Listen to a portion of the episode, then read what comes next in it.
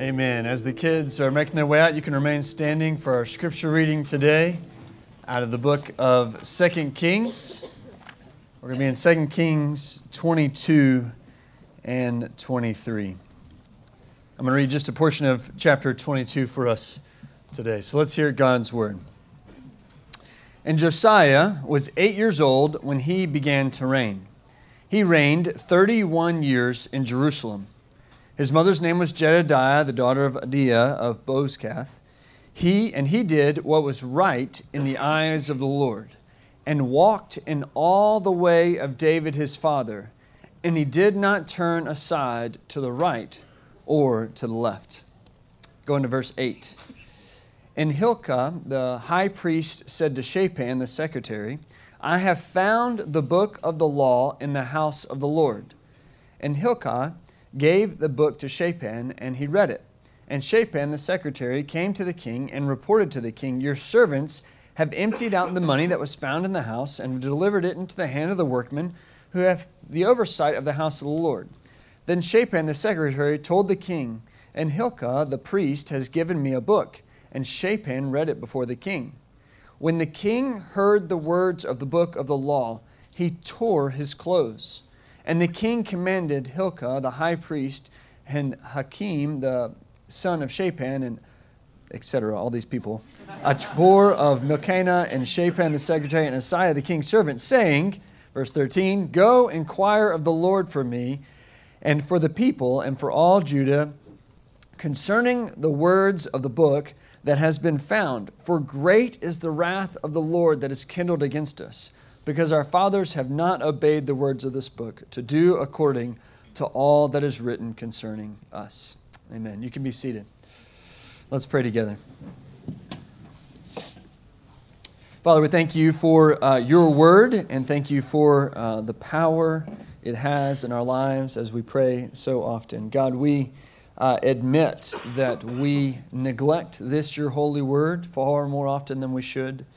And so we thank you for opportunities like this to come before it and to let your word speak by the power of your spirit uh, into our lives. God, may these uh, moments that we share together in front of your word and before your word and submissive to your word, God, may they be moments where you uh, are working to transform our hearts, to make us more like your Son, Jesus Christ. And it's in his name I pray. Amen. Well, tomorrow begins a new year, 2024, and uh, statistically, about a third of you are making resolutions about next year. Uh, statistically, about a third of Americans set resolutions, younger generations more than uh, the, the, the, generations ahead of them. Uh, some 50% of people 18 to 29 will set a resolution. Uh, for those of us in the 30 to 44 range, it drops down to about 44% and kind of keeps going from there. I'm not sure what it says uh, about people uh, in young. Maybe we're just really optimistic. I don't know why the, the, the differentiation uh, in ages, but uh, we, some of us make resolutions. And, and I want to ask why, why is that? What is it about a new year that, that kind of culturally we've put, to, put together this idea of a New Year's resolution? I think for many of us, uh, the new year represents a fresh start. It's an opportunity to think about as you turn the page in the calendar or just scroll down the calendar, whatever we do on your calendar, that it's a, it's a new beginning. It's a new start. And so in the new year, how do, how do you want to live? What goals are you setting? Those are the kind of questions we're asking when you set resolutions. We all, we all feel the brokenness of the world we live in and the brokenness of our own lives. And so, looking to a new year is an opportunity to say, uh, how can we do this better? We can imagine there is, there is a better way.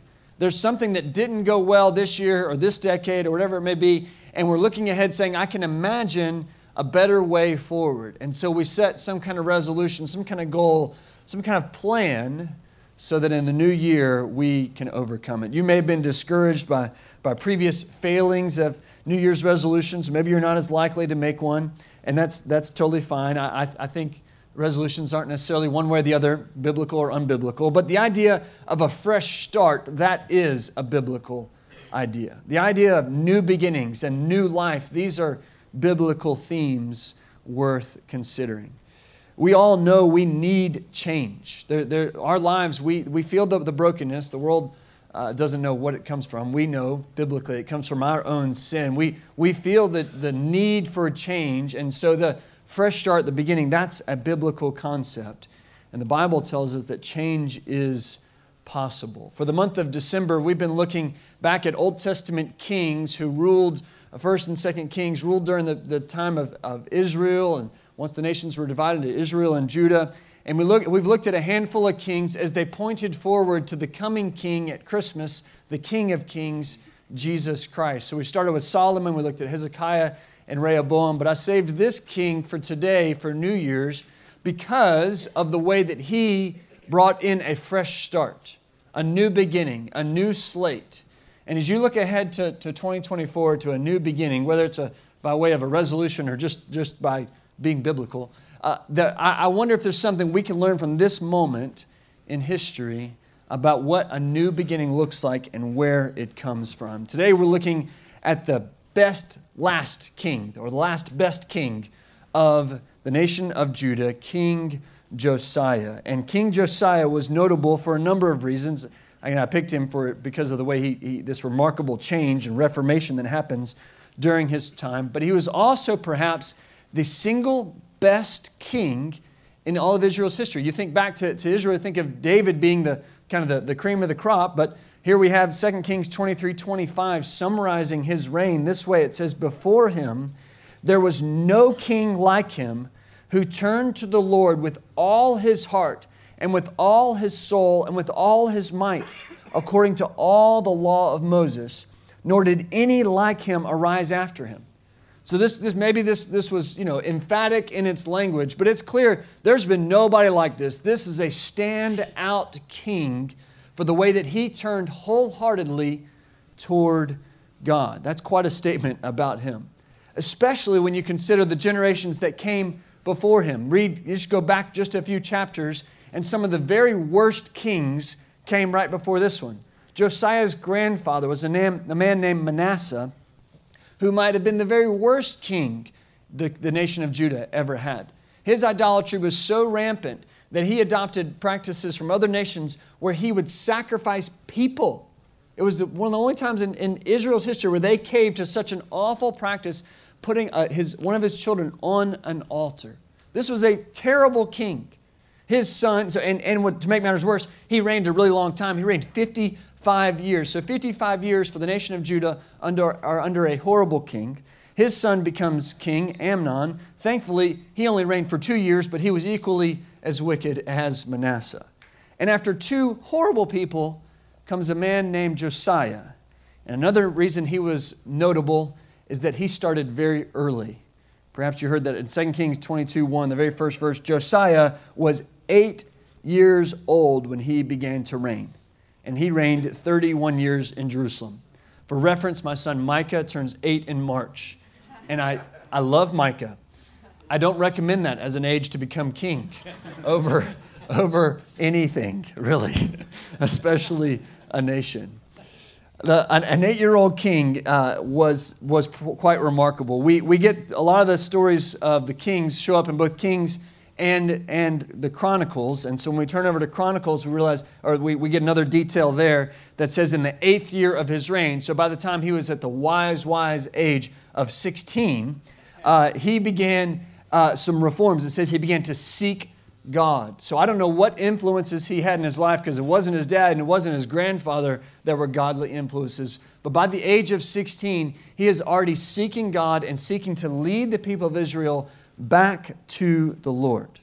For almost 60 years, the, the nation has been running away from God, and now at the age of 16, he is leading the nation of Israel back to the Lord. So then we get to the 18th year of Josiah's reign, so now at the very wise age of 26, he has begun another series of reforms that follows a pattern uh, of, of a king that had come before him, Jehoash, back in 2 Kings 12. And they realize that if we're going to be the people of God, we, we got to worship in the temple of God. And the temple, anytime God's people strayed from God, they let the temple fall apart. And so Jehoash and now, now Josiah, they're saying, hey, all the money that's been given to the temple should be used to help keep up the temple. So he begins the process. He sends, back, sends in the high priest, he sends a secretary, he says, guys, look, we've got to make this place better because we've got to come and worship here. So pull together the money, call together contractors, start the work, start the renovation. Let's get the temple back up to where it's supposed to be so that we can worship here like we should. In the case of King Josiah, as he's in the middle of this big restoration project, this big renovation project, something amazing happens that becomes a, a kickstart to the rest of his reign, to the rest of his life, to the rest of his ministry. They make a discovery that would change everything. And I, and I can't help, maybe it's just, maybe some of you too have watched too many HGTV, you know, rent, home renovation, fixer upper type projects, but I, I'm sure the temple restoration looked nothing like an HGTV program. But that's what I have in my mind as they are beginning to put this thing together. And so, this moment, this crucial moment, I, I just picture it like, you know, how sometimes it's the, it's, the, it's the wife who's the homeowner on destruction day when they're, they're, they're you know, tearing things apart for this major home renovation. And she's been given the sledgehammer to like knock out the drywall, even though she's never really done a whole lot. And she gets to like make the big mess. And I imagine that she, she knocks out this big drywall spot and this big thing falls down. And the camera doesn't show you what she sees, but it sees her face light up. And then the camera zooms around to all these people and they're pointing, like, Do you see that? Do you see that? And then it goes to commercial, right? And you got to wait to see what was it that they saw was so amazing. I'm sure it was way less dramatic than that, you know, not, not like that at all in the temple. But they make a dramatic discovery as they are restoring the temple. And what they find is the book of the law. They find the book of the law. Verse 8, the king's secretary says, or, or this, uh, the, the high priest says to the king's secretary, I have found the book of the law in the house of the Lord. And I appreciate the very next thing that happens. When the secretary Shaphan got it, it says, he read the book. That's a good next step, right? I found the book, I read the book. That's good. The secretary uh, then immediately goes to the king and he reports back to the king, We've been doing all the things you told us to do. We took the money that had been given to the temple, we've been restoring, we've been getting things back up and going inside the temple. It's going great. But you should know we found something, and we found something really significant.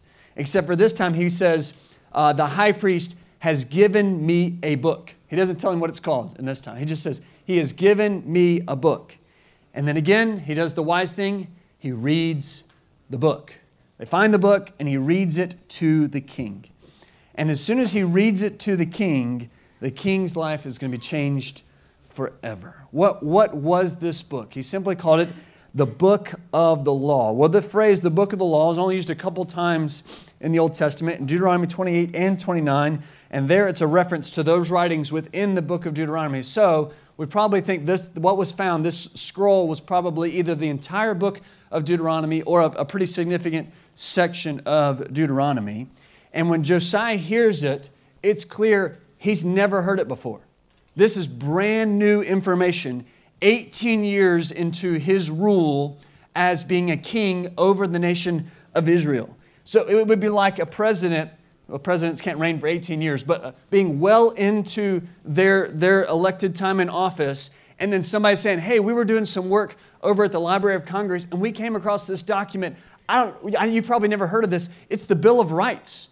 Have you ever read this, Mr. President? And be like, no, I've never heard of that. Like, it would be shocking to us if the president hadn't heard the first 10 amendments given to the Constitution. Like, he should read that. That's important. And here's Josiah, a faithful king, a king who is seeking God. And God's people have been so far from him that they lost Deuteronomy. They, haven't, they didn't have it. Josiah did not have the book of Deuteronomy before this moment. God's people had really gone astray if they had lost a book of the law. That's how far they are from him. But the good news for Josiah and the people of his day is they did find it. And when they found it, it changed everything. It brought a dramatic change to their lives and to this whole Reformation project they were working on. And so, as we look ahead to, to, a new year, you look ahead to 2024, my invitation to you is to what, same as, as what King Josiah did all those years, years ago, rediscover the book. rediscover the book. Whatever resolutions or plans you may have for the new year, uh, I just imagine you, you commissioned somebody to help you with those plans. So perhaps you, your, your plans you know, around fitness, and so you send a friend to the gym to go get the information about, about what the membership's going to be, maybe even to sign you up. Or maybe you sent your friend to a, a travel agent say, hey, we, we've got our plan in 2024 is to, to make a, some travel plans. So you send a friend there. Or maybe it's financial. You send them to a, a financial advisor. You've, you've sent your friend out to go run an errand for you for this new plan. But that friend comes back and says, yeah, yeah, I've been to where you, you sent me to, to go, but I came across a book and I read it, and now I want you to read it. Yeah, you had this plan. Here's the idea you were chasing, and it's good, it's valuable, but I got a better plan for you. Read the book. I found it. Now I encourage you to read it. Whatever else you accomplish in 2024, I invite you to rediscover the Bible, rediscover God's Word. You may or may not be, be super familiar with the Bible. Perhaps if grown up in church. Perhaps you know it well. Perhaps you just kind of know some stories from people telling you. Where, wherever you may be in knowing God's word, there's an opportunity for you, as long as the Lord continues to tarry and to give us life, for us to rediscover, to dive deeper into His word. What would it look like for you to truly discover God's word in the new year? Perhaps you've read it many times, perhaps you've read it just a handful of times. There's an opportunity for us to step forward into the new year into the Bible. For some, getting to the Bible can be just overwhelming. I mean, it, it is a big book after all. You know, if you printed it on normal paper and normal um, spacing like other books, it would be massive, right? We publish, the publishers make it ma- a manageable size, but there's a lot of words in here. It's a big book. And it's a very old book. For some, as you read it, even with a modern, good modern English translation, it can be confusing and hard to comprehend. Others don't know where to start and have never really kind of dove in for themselves. So, I, just real simple, real practical, just to kind of get us, you know, a, a, a foothold in the day. I, I want to encourage you to take some really practical steps, like being a part of a discipleship group or some other form of community where you're in the Bible together.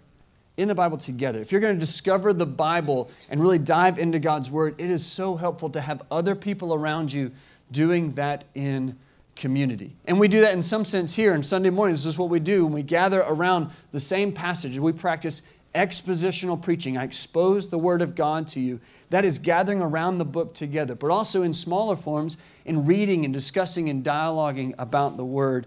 Be in community. One of the best ways to understand the Bible is to be able to read it and then talk it through with other faithful Christians.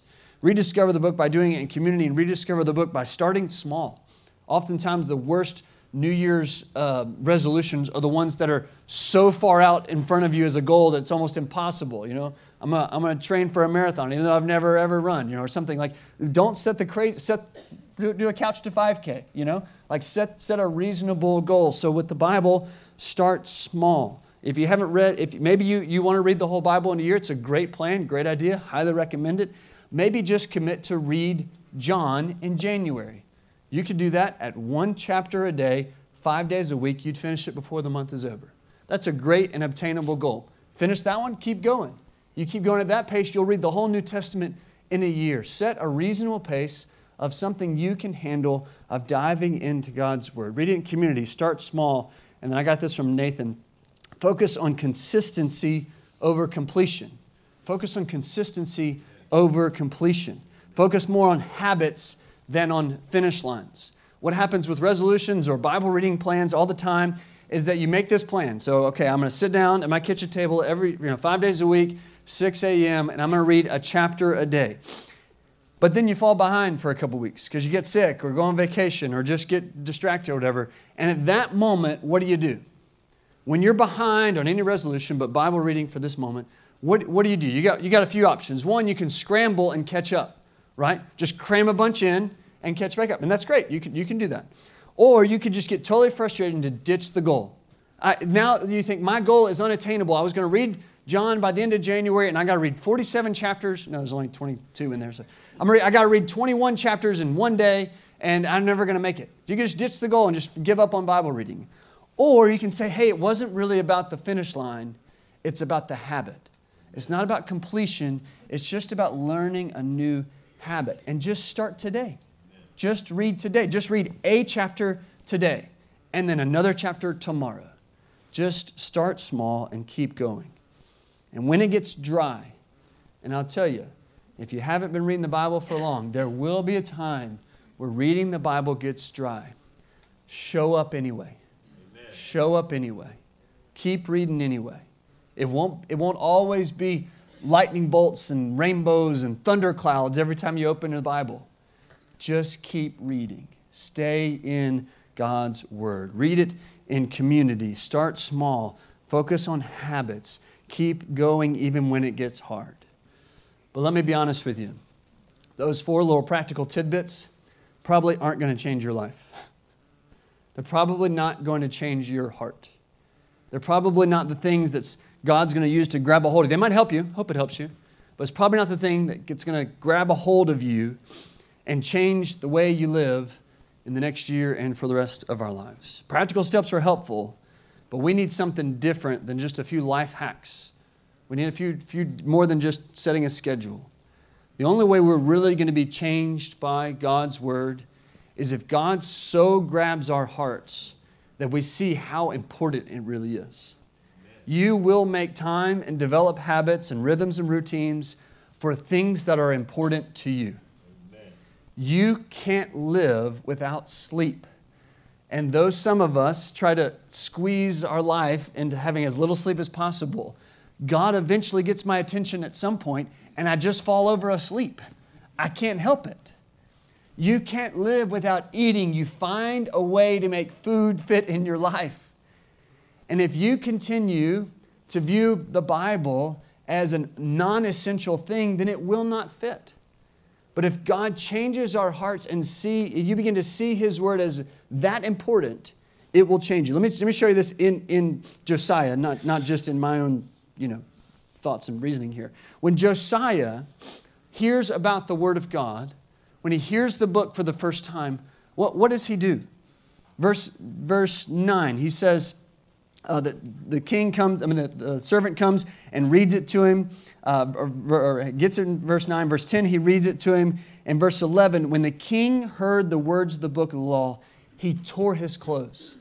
And if you aren't familiar with Bible language, like, why, is, why is he tearing his clothes? You get to verse 19, and, you, and the, the prophet they go see interprets what that means. She says to him, Because your heart was penitent and you humbled yourself before the Lord when you heard how I spoke against this place etc. I, I have heard you. you. It said, You torn your clothes and you wept before me. I have heard you, declares the Lord. This was a sign of repentance, a sign of saying, Woe is me, a sign of saying, This, this has got his attention. And she tells him that your life is spared. Destruction's coming, but your life is spared because you, you heard the word of God. That is to say, for Josiah, receiving the word of God was not just a matter of, of you know, good military strategy or, or this is helpful to me. It was a matter of life and death. His life was spared because he received the word of God. Destruction was coming, but, but the prophet tells her, tells Josiah, you're not going to die in the destruction that's coming because you have heard, you've received the word of God and repented. This is life and death. We, we um, some of the guys, we went to a, a men's conference last fall, and I think this is where I got this, just to give credit to that. He, he said, reading the Bible is not like taking your multivitamin. Like we, t- I take a multivitamin most days that I remember, and it's, it's valuable, right? Like I, I, the, the science tells me if I don't get enough vitamin C and all these things from my diet, it cannot, you know. So taking this vitamin helps me. But you know what I feel like after I take my multivitamin? Exactly like I felt before I took the multivitamin, right? It makes, I, I have no no noticeable difference in my life that I don't feel it for whether I took it or not. So if I skip it for a week, if I skip it for a year, honestly, I don't really know any different. I'm just paying some company to put this little thing because, you know, whatever. I don't feel it. It's good, it's valuable, but I don't feel it. Reading the Bible is not like taking a multivitamin. The Bible is not just the thing that fills the gaps that your other nutrition from other places didn't quite fill in, right? That, that's how sometimes we treat the Bible like, okay, I didn't really know what to do in this situation, and I, I had this gap in my information, and so I got to go find the Bible to fill in the gap. I didn't get enough vitamin C, or it's winter, I'm wearing long sleeves, I don't have enough vitamin D, so I need some Bible. That's not the Bible. The Bible is like oxygen, it is the air we breathe. John 15, Jesus says, I am the vine, you are the branches. Whoever abides in me and I in him, he is that bears much fruit, for apart from me, you can do nothing. Nothing? You can do nothing? Yes, apart from Jesus, you can do nothing of eternal significance. You always say, well, okay, I mean, there are non Christians all around the world raising families and building businesses and making money and doing all these things and inventing gadgets. Great, and God's given good grace for good things to happen. But eternal things will not happen apart from Jesus Christ. A, a life that bears fruit and actually leads to things that are eternally significant and eternally different only happen to those that are attached to, united to, abiding in Christ. And how do you abide in Christ? You abide in His Word, you abide in the Scriptures. Jeremiah 9, God says, Let not the wise man boast in his wisdom, let not the mighty man boast in his might, let not the rich man boast in his riches, but let him who boasts boast in this that he understands and knows me, that I am the Lord, who practices steadfast love, justice, and righteousness in the earth. For in these things I delight, declares the Lord. How do you know what God cares about? How do you know God? How do you have a relationship with God? Knowing His word. Psalm 19, 7 The law of the Lord is perfect, reviving the soul. It's breath, it is oxygen. It is the water that the plant is drawing up through the roots, in, out of the vine, into the branch. The only way you can have life is by abiding in the Word. Whoever abides in me, he it is that bears much fruit. If God's Word's a vitamin to you, you'll take it some days, you won't take it others, and don't really feel any different. But if God's word, of knowing God, and, and to be clear, you, you, can, you can lose your Bible and still breathe today. It's actually about knowing God through the Bible. It's knowing Jesus, having a relationship with God. And the primary way He has given to us to know Him is through the Word. I'm sure others have said this, but I read it in, from Dane Ortlund. He compared Bible reading to inhaling and our prayer to exhaling. That's oxygen. I'm breathing in God's word and I'm praying back to God, expressing back to Him as I have just taken in His word. Now I'm praying prayers back to Him. That is the life breath, the communication of our relationship with God is Bible intake, Bible engagement, and praying back to God. When God's word gives you breath, you hold on to it, you enjoy it, and then you share it back to the Lord in prayer. My invitation, my challenge to you in 2024 is to rediscover the book. Rediscover the book. Take whatever practical steps you need to take to make that possible and to fit into your life and schedule, but it's only going to happen if you know that this is valuable, this is life giving, this is where you come to meet the living God. And when Josiah met God in the Word, it changed everything. It had a dramatic impact on his life. Already we read in verse 11 where he tore his clothes. In verse 19, where the prophet has says, you know, called that repentance. So Josiah, I want you to see if you rediscover the word of God, if you rediscover the book in 2024, at least at least two things are going to happen. At least two results are going to come. The same that came to Josiah. The book leads to repentance. If you rediscover the book, the book leads to repentance. Josiah tore his clothes in anguish. He humbled himself, knowing he and the people of Israel had messed up and messed up big time. And so they repented before the Lord. They came before the Lord and said, This, how we are living, is wrong. When you read it, when I say rediscover the book, I don't just mean that you go and you hold it. Say, I got it. I found it. And I don't just mean that your eyes, you know, skim across the words to it. To discover it is to, to begin to to marinate in it, to abide in it, to begin to allow God's word to soak into you.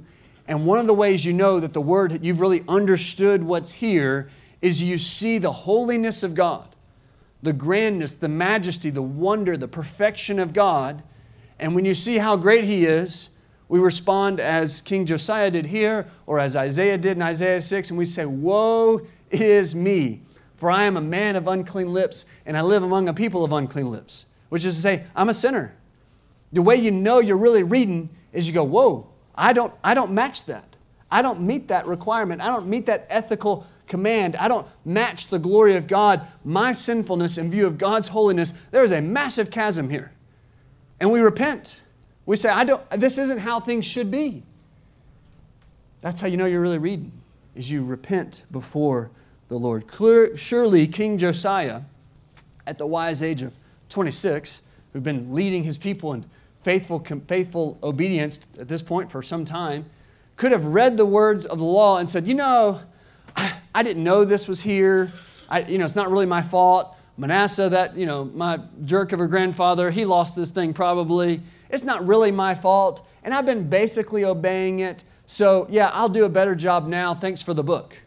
Right? He would, we, if we had read that, we'd have been like, okay, he probably has a leg to stand on. He's been doing a good job. But he doesn't. He reads the Word of God and immediately is tearing his clothes in repentance, saying, I, I'm a sinner. I am a sinner. We are sinful people, and we need to repent. One of the sure signs, again, raise my hand is the one that does this, of not listening to the Word of God is being defensive, saying, I got this. I'm okay. Or at least the things I've messed up have very good reasons for them. A sure sign of listening to the Word of God is repentance. One of the ways you know you've truly met God is we repent of our sins. The Bible has a whole lot to say about what it means to follow a holy God which means the Bible, as you begin to work through it, any kind of fashion, any kind of, if you're going to read any section of Scripture for very long, you're going to come across God's Word speaking into all the intimate details of our lives, the ones that you want Him to speak into and the ones you don't. You're going to find things in there about your money. You're going to find things in there about your, your marriage. You're going to find things in there about how you raise your kids. You're going to find things as, as God challenges you about what your priorities should be as parents, about how we as children treat our parents, no matter how old you are or your parents are. You're going to find things about, about the way you treat your stuff, the material stuff of the world. You're going to find things about what the biggest problems in the world really are. And then you're going to have to look in the mirror at your own pride and say, This is a huge problem in me. You're going to have to deal with stuff, so be warned. I'm just, this is your warning. I challenge you be in the Word of God, but be warned it's, you're not always going to see pretty things because you're going to see yourself and your sin, but it is good. It is good to see it and to repent of it. The only way to repent of sin is to start by seeing it for what it is and then to have the humility to say, it's better to get rid of it than to be blind to it. Repentance is one way you know you have rediscovered the book. You've rediscovered the Word of God. There's at least one more way Josiah shows evidence of being in the book, and that really comes into start into chapter 23, the next chapter. After he hears from the prophet in chapter 22 and chapter 23, he gathers all the people together. He's like, all right, this is too good to keep together. So he starts with the leaders, he gathers all the leaders together, but then eventually says, all the people, both small and great, came together. As somebody who has a household of small people, I appreciated this. He gathered even the small people, small and great. Maybe it was about the stature, the um, not the stature, but about you know famous and not famous, important and not important. But either way, he gathered all kinds of people together to hear God's word. And what did they do? Verse chapter 23, verse 2. And he read in their hearing all the words of the book of the covenant that, they, that had been found in the house of the Lord. So again, got the book, read the book.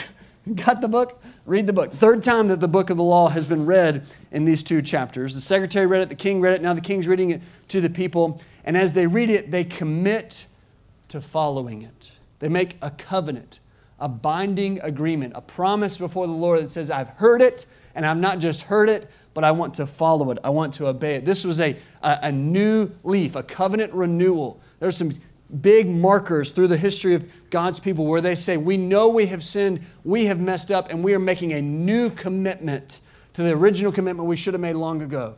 And here is a big one. They make a covenant to follow God's word again. And then they do it, like big time. Chapter 23, starting in verse 4, all the way to verse 20, is intricate details, explicit, very clear all, all, almost too thorough. You're like, why are you giving me all these details about all the ways they were getting rid of idols? You get city names and priest names and all kinds of things because Josiah is being super thorough to say when we follow God, we mean it. Every hill, every city, every temple, every place, we are going to be about one God and one God alone. You read through those verses, and you're like, did I really? Could, you couldn't you have just summarized this for me? You know, whoever wrote this down. Uh, no, no, no. You need all these details. Can you so you can see how committed the people were to following God's word.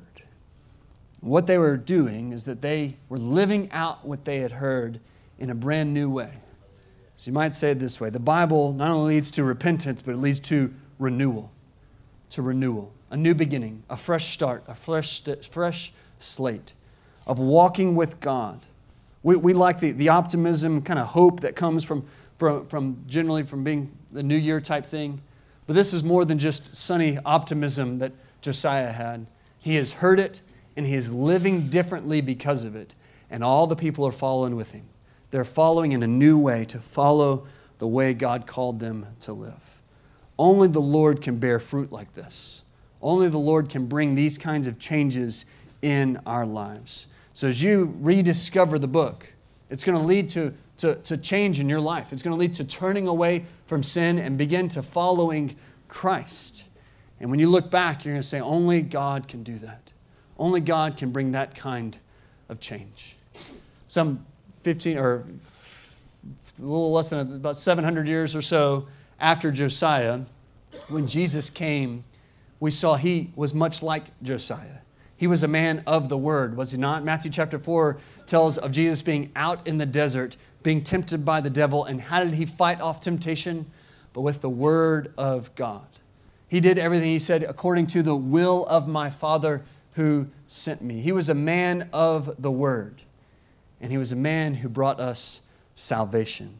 King Josiah, after the reform led across the nation, we get one more description about how he led the people. Chapter 3, verses 21 and 20, 20 21 and 22, it says, The king commanded all the people, Keep the Passover to the Lord your God, as is written in the book of the covenant. And then listen to how this Passover, the description of this Passover, verse 22. For no such Passover had been kept since the days of the judges who judged Israel, or during the days of the kings of Israel, or the kings of Judah. That is to say, it's not that Passover hadn't, hadn't been kept since the judges, but there had not been a glorious Passover. They had not gone, so, they had not done such a great celebration of the Passover. This was a, a Passover unlike any other. Like if you had a Christmas unlike any other. It's not to say you didn't have any other Christmases, but this Christmas was the best Christmas ever. Josiah was saying when he led the Passover, the people were like, now that was a Passover. Why was he so committed to Passover? And why did he go so big? Because Passover was the way they remembered that God brought salvation. When you come in contact with the Word, you recognize this is the God who saves me.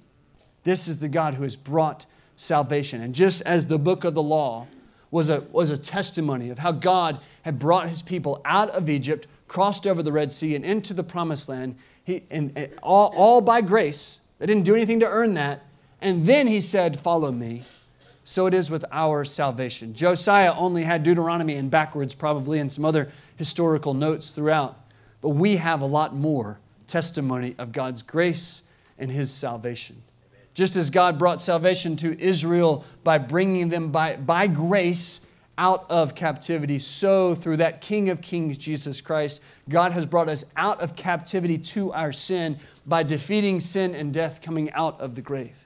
Just as Josiah came in contact with God's word and proclaims the salvation to us, so King Jesus says, I am the word made flesh, and I have brought salvation to you. And if you know me, you will follow me. If we know the word of God, it leads to repentance, it leads to renewed life, and it leads to remembering our Savior and our salvation. And it changes everything. It changes everything. Whatever else you're committed to in 2024, I invite you to rediscover the book, rediscover God's Word. Be in God's Word so much that it is in you, and follow Him in faith and obedience. Let's pray. Father, thank you for giving us a book. May we be a people of the book. May we be a church of the book. May we be a people who are saturated with Scripture. God, may, may we think Scripture, meditate on Scripture, memorize Scripture, study Scripture. May we be a people who long to know the truth of Scripture, who long to know the God, you, our God of the Scripture. God, may we be a people who are devoted to the book. Father, we confess it has been far too easy to spend time on much less valuable things. We spend a lot of time on our phones, we spend a lot of time online, we spend a lot of time doing things that just don't matter because it's easier. And so we pray that your Spirit would empower us to devote our lives to what really matters, to knowing you, to walking with you, to being transformed by you. God, in this coming year, may we be a people who are devoted to the book. God, thank you for the chance to be around your book today. And as we seek to follow you in the new year, I pray over our church family that we be a people who love you and love our neighbor, who love the nations, who love the needy, who love the widow, who love the orphan, because we love the